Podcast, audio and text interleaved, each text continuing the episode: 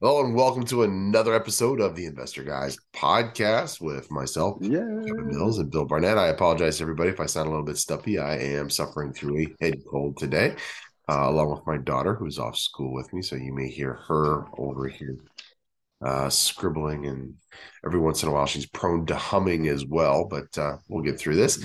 Uh, Bill, how you doing?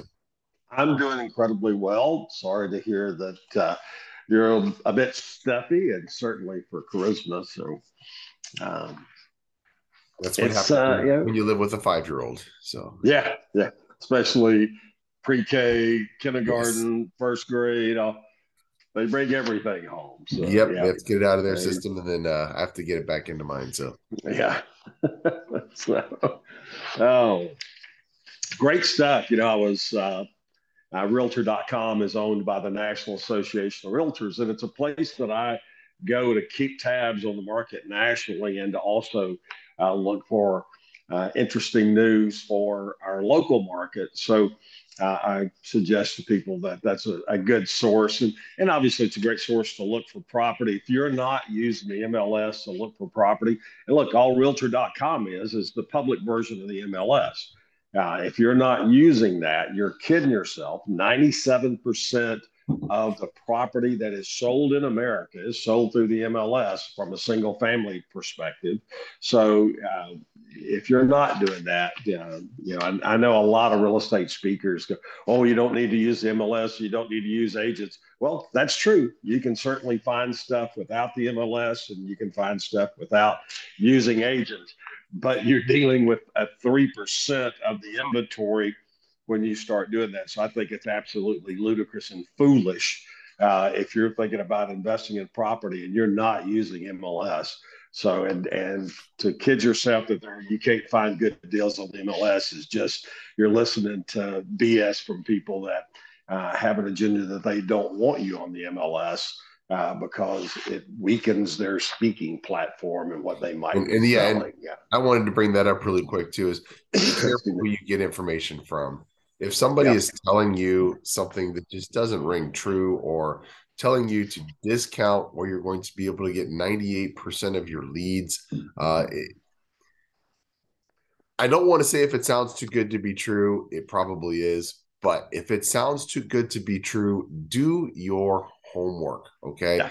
Can you get properties for zero down? Yes. Is it easy to get properties for zero down? Not so much. Are you going to pull your hair out trying to get properties for zero down? Probably. So if you focus your strategy on that, you are going to get frustrated. And you are going to give up on investing in real estate a lot quicker than if you understand things like how to get the money and where to get the money and how to do the financing in order to make deals work, even if you have no money. So be cautious of who you take advice from and the advice that you take. Um, but I, I didn't mean. I just wanted to jump in there really quick because No, is my that's great stuff. People, people, people want to sell you what they think you want to hear, and everybody wants to hear you can do this for no money down. You can do this for no money. You can do this for no money. You can do this for no money. Guess what? Lots of people have no money, and even if they have it, they'd rather not spend it. Uh, the funny thing is, is for what you spend taking a lot of these people's courses, you can get started actually purchasing real estate by putting your money into something that wasn't just smoke and mirrors. So one of the things that I had um, looked at and I always keep track of is what's going on in markets nationally. You and I invest in multiple markets around the country, and I always like keeping tabs on where opportunities are. Now we do some special things that really avail us for being able to invest all over the country, which um, people should learn how to do because you'll find things like this that say, hey, I may not be in one of these top 10 markets. Realtor.com recently came out with a top 10 list of emerging markets for 2023. And it gives the median price for these markets. Uh, and if you're in a market like Kevin and I are in, uh, median income or median housing price uh, is starting to get staggering. Uh, if you live in New York, New Jersey, you've been dealing with this for many, many years. If you live in California, especially Southern Cal or San Francisco, you've been dealing with this for many, many years. uh, those prices are correcting. Why? Because people are fleeing there as if the state's on fire, because it is. Uh, it just is not necessarily flames. It's on fire with, we'll just call it taxation and leave it at that. So, top 10 markets. So, we'll go through the list and then we'll look at uh, some reasons that these are happening. Now, I'll tell you the basis they used, according to the article, for selecting this the way they did. So, one of the things was strength of the economy. What's the job market like? Do they have low unemployment there? Those are crucial items. Uh, that strength of the job market, uh, you can, I've said this for years and years and years. I, I, I was, I didn't discover this. It's a truism for real estate. It has been, always will be, which is if you've got a good, strong job market, you're going to have a good, strong real estate market in that community. If you've got new plants coming in, new companies coming in, and they need more and more housing, they need more and more workers, there's more and more housing needed for that market. They go hand in hand. They always have, and they always will, because people are going to go where the jobs are, and where the jobs are, housing is going to be. So, when you start looking at, uh, according to realtor.com, these top 10 markets, and then we'll talk about some of these individually. So I want to do a quick overview of the top 10, and then we'll get into some very specifics for these markets. Number one, Johnson City, Tennessee. Tennessee is exploding. Um, number two, Visalia, California. Surprisingly, that there's any California markets on here, uh, and this is the only one on there. Number three, Elkhart, Indiana. Number four, Northport, Florida. A little surprising that there's any emergence left in Florida, but uh, Northport made the list for number four. Number five, Fort Wayne, Indiana. Uh, number six, Lafayette, Indiana. Number seven, Columbia, South Carolina. Number eight, Columbia, Missouri. And number nine, Raleigh, North Carolina. Number 10, Yuma, Arizona. So you start looking at this list and you see a couple of norms in there, Florida, California, that may not be surprising. Then the rest of them are surprising that they are markets that are just really starting to pop. So let's look at median price in these markets, and then we'll look at why some of these opportunities exist the way they do. Johnson we'll City. Back, we'll get back from the break. All right, we'll be right back from the break. We'll get back from the break. We're back, and I'm just going to throw it right back to you, Bill, because you were on a roll before we left. You bet. And one thing we didn't say at the beginning of the of the podcast today, episode 185 today. 185. Episode 185. Wow. Uh, so the median price in these markets, Johnson City, Tennessee, 379. 379. Fairly inexpensive for what's going on in the market around the uh, country today. California, a little bit higher, Visalia, California, 400,000. Lowest price on the list, Elkhart, Indiana. Median price for Elkhart, 257, 257,000. Northport, Florida, number four, 548. No surprise that it's uh, up in the half million range. Number five, Fort Wayne, Indiana, 300,000. Number six, Lafayette, Indiana, 291. So we've got two that are under 300,000, which is pretty surprising in, uh, both in Indiana. today's world. Both in Indiana, 257, 291, and then one at 300,000. So Columbia, South Carolina, 309. A little surprising there because Columbia, home of uh, University of South Carolina and the capital of South Carolina. So it's got a lot going, going for it. We talk from time to time about uh, false economies and all state capitals have a false economy. The state capital, those markets are always going to do well because they've got politicians going there. The government's going to go on no matter what the economy's doing. So you get a little bit of a false economy there. And so uh, this is an excellent market. When you look at like Austin, uh, Austin's gotten so stupid for, uh, and it's gotten so stupid, period but it's gotten so stupid for investing um, that for oh gosh, a good 10, 15 years, the pricing is ridiculous there. And when pricing goes up and gets so overvalued, in many cases, it squeezes investors out. So, Columbia, South Carolina, it's got the state capital, it's got the University of South Carolina, and large university towns also have a false economy. They have a tremendous number of people that work at the university, but then you have the influx of students that come in that aren't citizens necessarily. They aren't going to be there forever, but they do provide a tremendous amount of income when school is in session. So, yeah, Columbia, South Carolina, an excellent, excellent uh, opportunity. Columbia, Missouri, uh, at three hundred forty-seven thousand. I'm uh, Raleigh, Columbia, Missouri costs more than than either of the, the towns in Indiana. Columbia, Missouri. Yeah. For me, that was the surprise on this list was Columbia, Missouri. Yeah, and Columbia, Missouri, if I'm not mistaken, that's University of Missouri.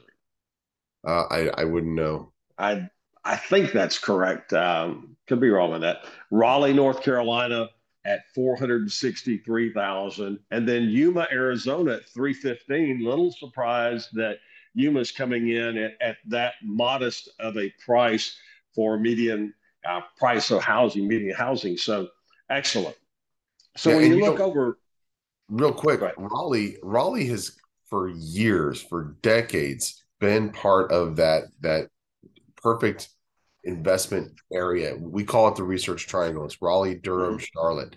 Um, to be able to still get properties, if you've never been to Research Triangle, if you've never been to Raleigh, uh, to, be, to, to go there and say, you know what, I can still get properties for under four hundred thousand dollars in the median range.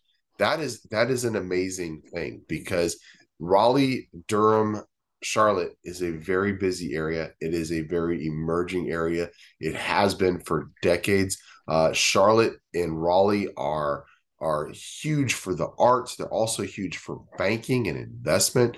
Uh, yep. And the universities, there's a bunch of universities all right there within that that triangle. So that's why it's called Research Triangle. Uh, so to be able to find things in the Raleigh, Charlotte, Durham area for under four hundred thousand dollars or under five hundred thousand dollars for that matter, and that being the median price range, it just tells us it's still ripe for investment. It is still a great place to go in yeah. and invest. Rents are solid. Uh, the economy is solid. It, it is it is has been a shining spot for investment for 15, 20 years. So when you start looking at what do these numbers mean to us as investors? If you are in the rental market, these are excellent opportunities to be able to go into because the median pricing lets you know I still can afford to buy rental property here. Now, we would suggest to you that you look at multifamily rental properties, uh, anywhere from a duplex on up, because you get some economies of scale and it gets your per door cost, as it's referred to in the, in the industry, per door cost or your per per unit cost gets them uh, helps them come down. So if I can buy a single family home for 200,000 or I can buy a duplex for 200,000, the duplex gives me a better economy of scale and I'm likely to be able to get more rent out of the two units in the duplex than I can get out of an equivalent single family. Now, it's going to be fairly close. Now, the more units you get, uh, as you start getting up into 20, 30, 50 units, and you start buying buildings and small buildings, even 15 or 20 units, your cost per door is going to come down substantially. We're still in markets uh, and Kevin, I can show you how to do this. We're still in markets where uh, you can get 40, 45,000 per door, uh, and you're not having to buy 50 doors at a time to be able to get that kind of pricing, uh, which leads you to be able to get a great cash on cash return on your investment. We mentioned this the other time. We will mention this as long as we are drawing breath. And the irony return, is, irony is, is you may qualify more easily for a multi-unit building than you will for a single family uh, because the, the the terms are totally different. So you may qualify more easily buying a multi-family unit than you would a single family. A lot of people don't understand that. They don't don't don't grasp that. But because we are talking about two different types of animals uh, it may be easier for you to purchase a multi-family unit than a single family unit. Yep. And one of the things that you'll find, uh, Fannie and Freddie both have small apartment buildings in their mind, small. They have these small loans that go anywhere from 1 million to 5 million or 1 million to 10 million, depending on which of those uh, agencies you're dealing with.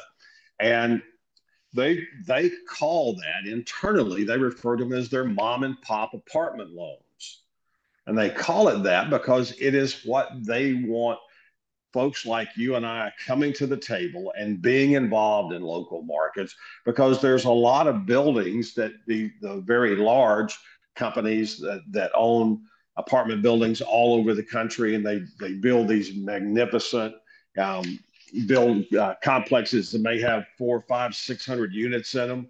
Uh, those companies, when they're looking at a 20, 30, 40 unit building, they're not going to go out and buy an existing 40 unit property. If they do, they're looking to uh, clear the lot off and, and use the there. land. Yeah, yeah, they're they're not looking at buying and operating those. So it, there's a big opportunity now. When you start going into those type of loans, one of the things that you'll find, and you can go on Google and search these loans and, and then go in and start looking at all the parameters. Do you have to jump through some hoops? Yes. But you personally do not have to have the credit worthiness to go buy a $5 million building. Or the so, income.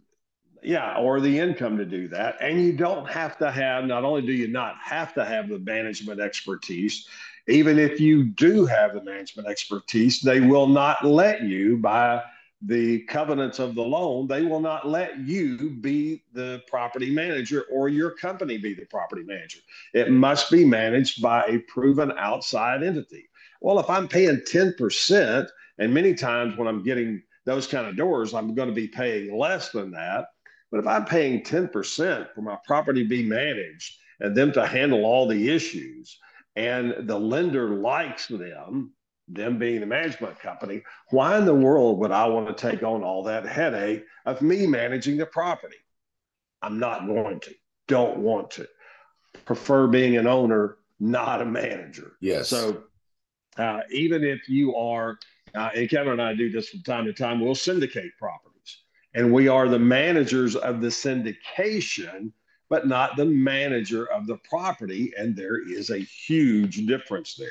So when you start looking at these markets, so what what is screaming here is Indiana. Wow. Uh, a lot of people from Illinois are moving across the state line and going into Indiana. Why? Because if they live in Chicago, one of the great dregs on uh, the plight of America as cities like Chicago, with their insane gun control, yet they have one of the highest murder rates uh, in the country. Um, so their their taxation is very strong. So you look at where are people going? They're going across the border uh, and trying to get into something that is one less expensive and into a community that may be a little bit more normal. Now they may be still commuting back to Chicago to work, but they don't necessarily want to live there or try to raise their kids there because of the insanity that goes on uh, in some of these extremely large markets that are very poorly run from a governmental standpoint. Uh, we're, and we're when I say a, poorly we're run, up on a break, so let's hold that for the next the next segment, the last segment, because um, we're we're over already. We'll be back in a minute. We are back, and uh, I'm going to let you go ahead right back into that role that you were on. Uh, well, a lot of people moving out of Illinois into Indiana. Yeah, and moving out of, of the big cities, but specifically out of Chicago. Uh, now, when I, I say governmentally poorly run cities, I'm not picking sides here. You can look at these cities. You can look at Washington, D.C. You can look at Chicago. You can look at um, San Francisco, L.A. You can look at New York City. You can look at Newark, New Jersey. You can look at a lot of these major cities. Uh, they have certain political environments in common. Uh, but yeah, Detroit, uh, you know, they're, they're just a wreck of a city. Uh, and do they have redeeming qualities? Certainly they do. leadership is not one of them. So you see people leaving to go live elsewhere where they feel safe, live elsewhere where they feel comfortable trying to raise their children, live elsewhere where the taxation may not be insane on them, live elsewhere where they can find a home that they can afford. And so when I start looking at Indiana, I want to look at a map and, and see the line of where these particular three cities are. And again, that's Elkhart, Fort Wayne, and Lafayette. And Lafayette, if I'm not mistaken, is um, University of Illinois. Um, that may be Champaign, uh, or the University of Indiana, excuse me. That may be Champaign, but uh, it seems like there's a college. Champaign, is, Champaign is Illinois. Okay. So um, it seemed like there's somebody that's in Lafayette, uh, Indiana. There's a. Um, oh, West Lafayette is Purdue. Okay, there you go. I know that so yeah. All right, so you know, I, I want to look at where those cities are in relationship to each other and relationship to other major cities. But when I start looking at that, I, I see here's an explosion. When you've got three of the top 10 emerging markets in the same state, that state is just popping. And what's happening is you're seeing that um, there's this tremendous divide on how things are run in our country from a, a city standpoint and a state standpoint. And the states that are going with pro business, pro job, typically conservative, just going to throw that piece in, pro business, pro job, they are where people are wanting to move. Uh, to be pro business, you typically are not going to be tax crazy. Uh, New York and California are just insane tax. They're just tax crazy. Whatever the problem is, oh, let's raise taxes. That'll take care of it. Uh, and you're seeing what's happening. People are fleeing New York, New Jersey, and California, fleeing as if it were on fire to get away from uh, the taxation that comes with some of these insane policies but it affects the housing market tremendously. It affects the job market. What's the major reason that um, businesses are leaving, specifically California? I think California's lost more business than any other state uh, in the last four or five years, and it's all taxation. So when that's happening, they're looking at tax friendly states to move to. What is one thing that Florida is always known for? What's one thing that Texas has always been known for? We are tax friendly states. Uh, and that makes a huge difference when corporations are looking at where do we want to be. And it's gotten to a point now that even though several of these large corporations that have been in California for 50, 60, 100 years, And they're going, we get, we just can't. California, you win we can't stay here any longer. You're just too insane with the way you uh, tax everything and uh, highest gas prices in the nation, blah, blah, blah, blah, blah. And they come to states that are saying we are pro business.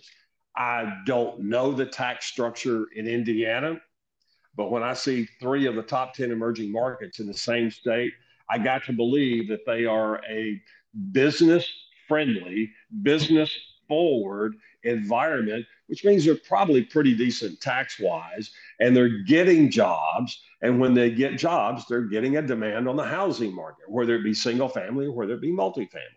So, right now, we're seeing all across the country, except in a few uh, specific spots. Kevin and I happen to be in two of those specific spots where the real estate market is softening tremendously and it's a downturn. And look, this may be the only thing that uh, I will defend.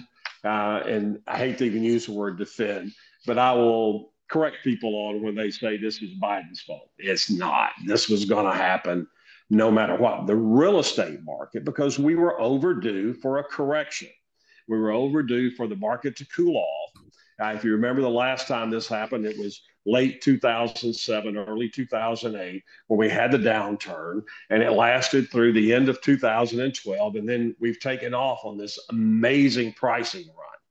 When you look at what prices have done during that span, 08 through the end of uh, 2012, They just dipped incredibly, but they did not go back to where they were prior to 08. This is a key thing you need to understand about the real estate correction.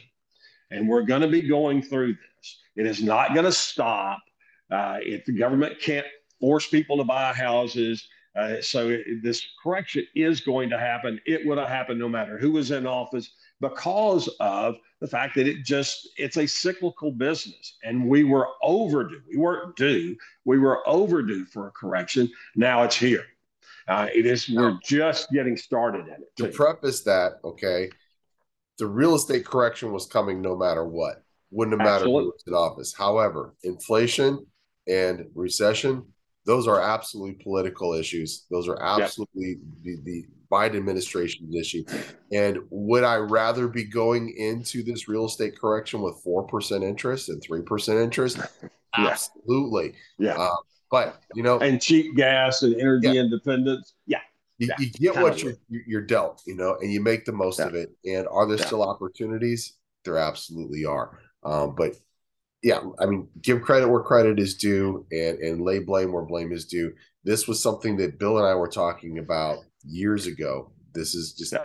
we see it. It's a cycle. We see we've seen it multiple times. Sadly, we're dinosaurs. We've seen this this this over and over and over again because we've done this long enough. Uh, anybody yeah. who's paid attention to the market, who's anywhere close to our age, has seen this happen. It, it, it's a cycle that happens over and over and over again. Most of you can remember back to 2007, but this also happened in the 90s. This also happened in the late 70s. Uh, this is something that has just happens it's just nature of the beast.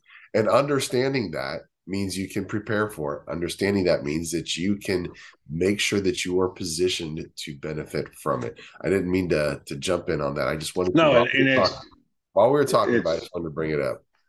Good stuff there. And always, if you understand the cycle, when the market goes down, you don't get into this panic. It's a shift in your business focus.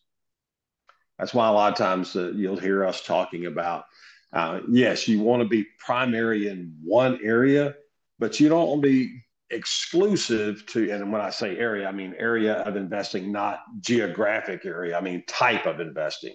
Uh, if you get honed in on the only thing I do is X, there's going to be a time that X is out of favor. That's the nature of business, especially in real estate. So it's going to be out of favor at some point. And as it goes out of favor, then what are you what are you going to do? Where's your business going to be? If you understand the breadth of the real estate market, even just single family, and the different opportunities that you have based on what's happening in the market, when the market starts to change, it's a shift in your focus. And it doesn't have to be earth shaking. Uh, you're going to find that this is where pros guys like Kevin and myself, this is where we make the most money.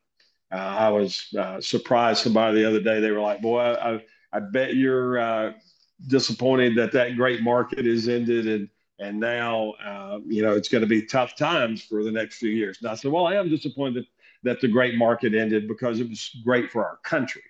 Uh, so I am disappointed in that that it had to come to an end. It surprised me. No, I knew that was coming. It's been coming for months. It's been for a good 14, 16 months. We've been seeing the underpinnings of the real estate market, which Kevin and I look at, uh, changing. It takes a long time for all those underpinnings to hit the retail market or the, the mainstream media.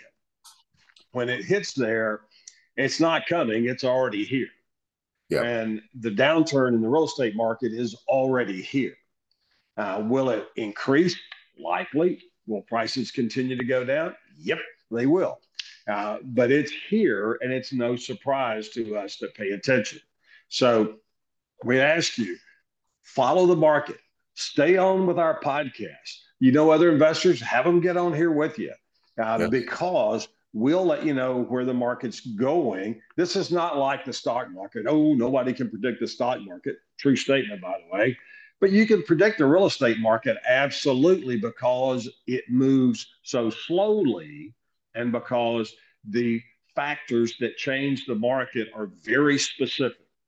And so we can tell you, yes, where the real estate market is going uh, as a whole, and then where individual markets are going if we want to uh, dwell on those and, and, dive into that. But yeah. these emerging markets, great opportunities for us as investors. Yeah. And whenever a market is in flux, that's where your opportunity is. So, yep. Bill and I have been in markets that have been blowing up for the last couple of years. I talked to a gentleman yesterday, a, a consulting client uh, for a different for business consulting. He per- he just purchased a home in Boca and he paid eight hundred and eighty thousand dollars for it. The people he bought the house from bought it a year ago for four hundred and ten. So in one year they made a four hundred. Again, the market has been in flux. It has been going up. Now it's oh. slowing down. Now we have different types of opportunities. We always need to know what the market is doing. We always need to know what our strategy is and where our opportunities are so that we can capitalize on them. So when a market is blowing up that fast, you can buy a house and sit on it for a year and, and make a fortune. Okay. It's just it's it's that simple. They did nothing to the house, they bought it, and just because of the way the markets were going in Florida, it blew up.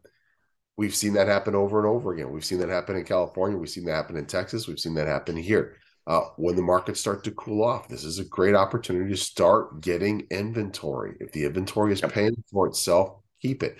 When the market starts to blow up, decide whether or not you want to keep these properties for for income or whether you want to blow them out for profit and reinvest that profit into something that's going to continue to bring you a steady income. Uh, we are up on our time, but thank you for joining us. Uh, please let us know how you like the show. You can contact Bill at Bill at investorguyspodcast.com, myself, Kevin at investorguyspodcast.com, or either or both of us at contact at investorguyspodcast.com. Thanks for joining us. We'll see you next time. Bill, have a great day. Get the feeling, brother. Kiss my girl for me. I will. Chrisman, you want to say? See everybody.